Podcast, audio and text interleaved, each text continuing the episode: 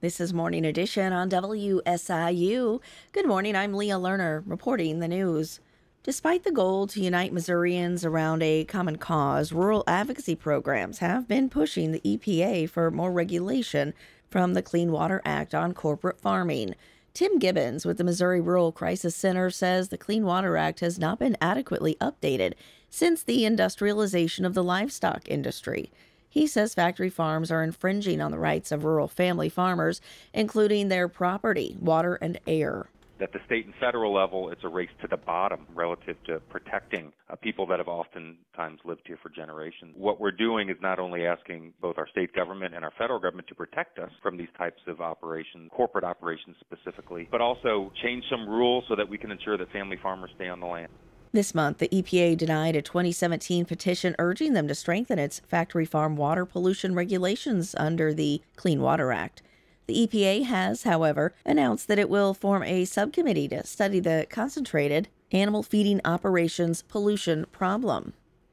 Illinois' top elected officials want the federal government to create new pathways so that migrants can work legally. WBEZ's Tessa Weinberg reports. Illinois officials want to fix labor shortages by allowing the thousands of asylum seekers who have arrived in the state to work.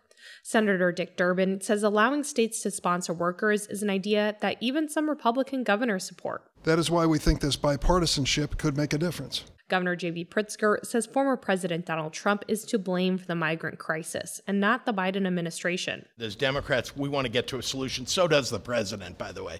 He is calling for comprehensive immigration reform. Chicago Mayor Brandon Johnson says he's been talking with the Department of Homeland Security and will do so again tomorrow. I'm Tessa Weinberg.